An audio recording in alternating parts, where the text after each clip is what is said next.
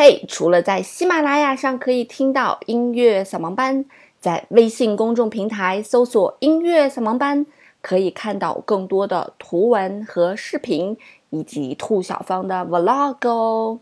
我在那里等着你，只要在微信公众平台搜索“音乐扫盲班”就可以找到喽。音乐不迷路，就在扫盲班。嘿，手机前亲爱的你们好，欢迎来到今天的音乐扫盲班。在今天的一生必聆听的音乐系列里面呢，跟大家来介绍一个小提琴里面的巅峰之作吧，就是他最最著名的二十四首狂想曲。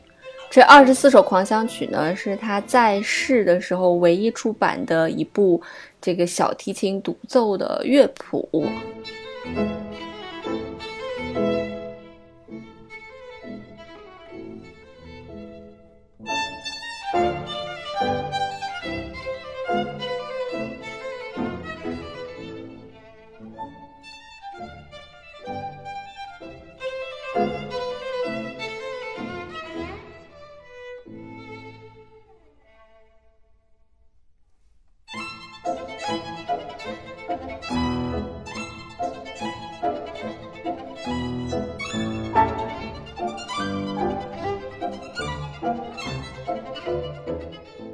据说这部作品基本上把小提琴所有最复杂的技巧全部都展现出来了，所以它变成了很多演奏大师的一种挑战吧。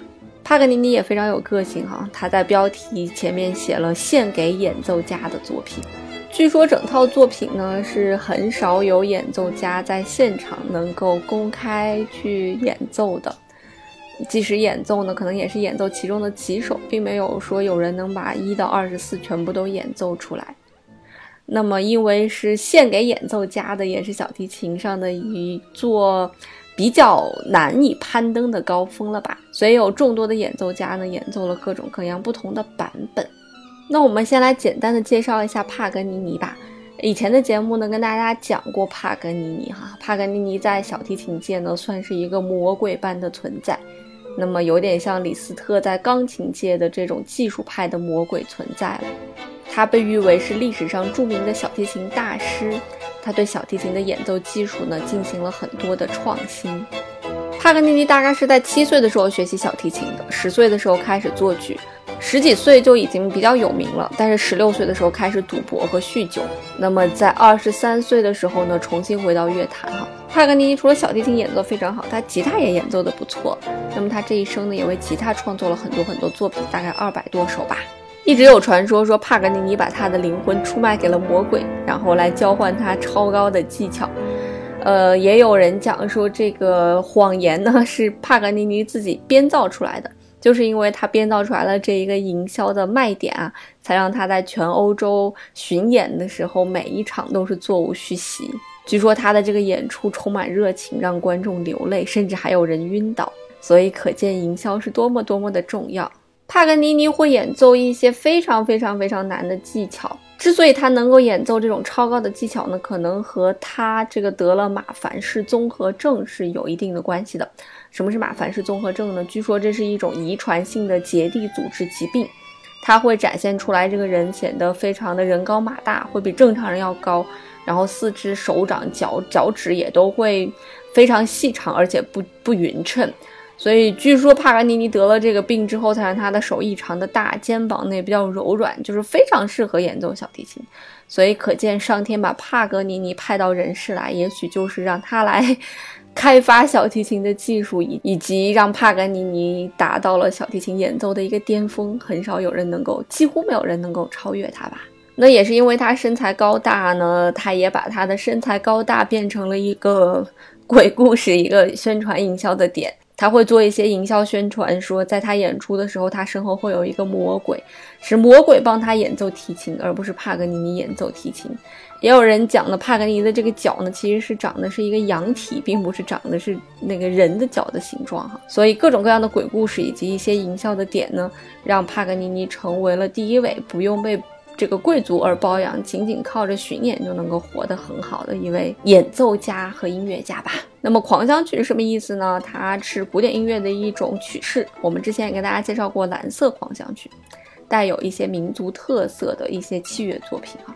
会采取一些民民间的一些曲调来进行一些创作。那么在这二十四首随想曲里面呢，最最著名的有第十三首，还有我们今天听到的第二十四首。这两首呢是相当相当之有名啊。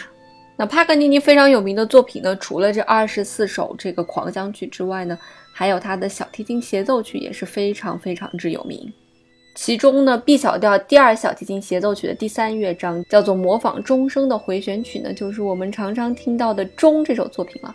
后来呢，被李斯特改编成了钢琴曲，变成了李云迪的拿手之作，也就是这个钟。所以，任何和帕格尼尼联系在一起的跟小提琴有关系的作品，都会打上技巧超高技巧的这样一个标签。那我们再去听帕格尼尼的这二十四首狂想曲的时候，也会有感觉到哇，真的是听起来很难的样子哈。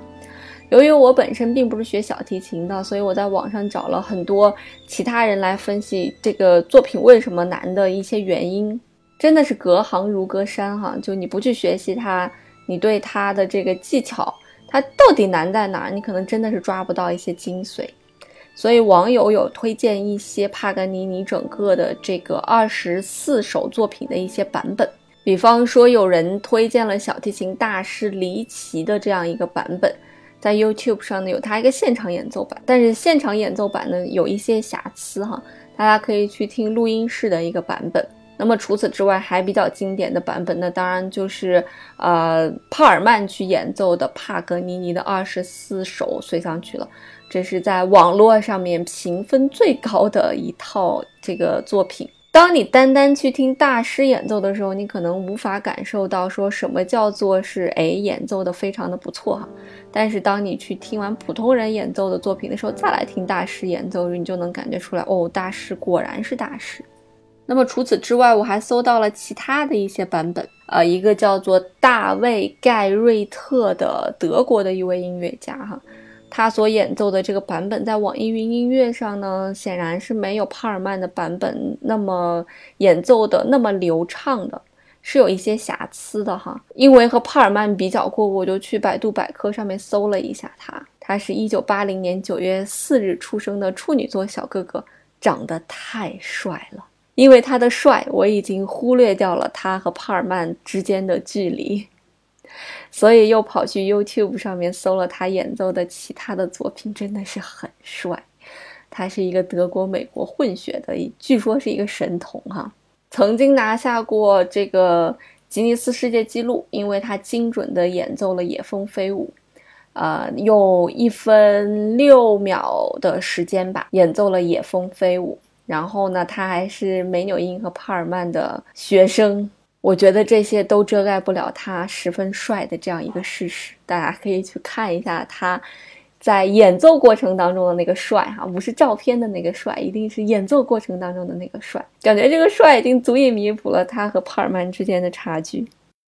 那么这二十四首随想曲呢，也给他同时代的一些作曲家给了不少灵感，嗯，勃拉姆斯呀、舒曼、李斯特呀，都将他的一些作品改编成为钢琴曲啊。或者配上钢琴伴奏，那么勃拉姆斯呢，借用他的主题写成了帕格尼尼主题变奏曲；拉赫玛尼诺夫呢，也写了帕格尼尼主题狂想曲；李斯特呢，也改编了帕格尼尼练习曲。总之呢，是给了其他音乐家一些灵感哈。那么现在的小提琴的训练方法据说有一些改进，所以呃，当时这个整套乐曲对于呃音乐家们的一种技术上的挑战呢，可能没有现在那么高了。所以其实现在能够演奏这二十四首呃练习曲的小朋友也越来越多了。我就在 YouTube 上看见了一个大概十岁、十一二岁的小女孩在演奏帕格尼尼的这首。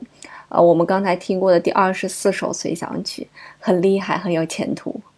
其实说到演奏音乐或者创作音乐，很多时候真的是需要天赋的。最近有一档节目很火嘛，叫做《这就是原创》。呃，我有很多很多朋友都参加了这档节目。那么现在在前二十里面，光是我认识见过的，应该是有四位吧，有合作过的，然后有原先。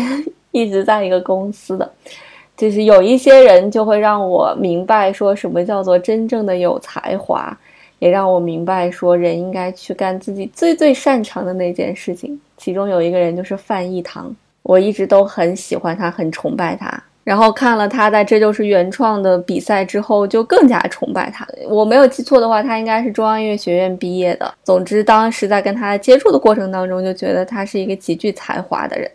有的时候，你看见了这些人的才华，你就能够非常的认清自己应该在一个什么样的位置。我觉得这对于我来讲也是一个非常重要的能力。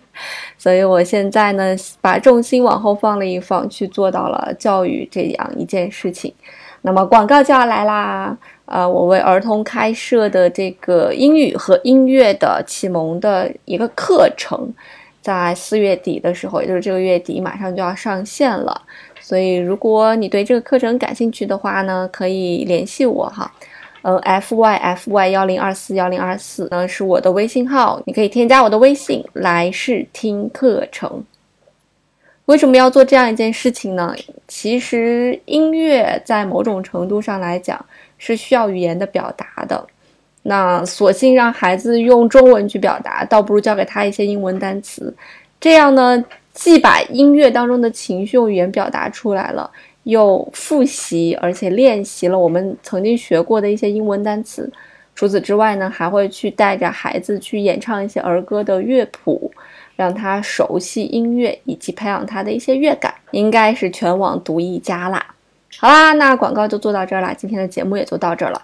最后呢，为大家奉送的这个版本呢，来自于国人之光宁峰所演奏的，呃，帕格尼尼的二十四首狂想曲的最后一首，也就是第二十四首，非常清楚流畅的一个版本，真的是国人之光呀。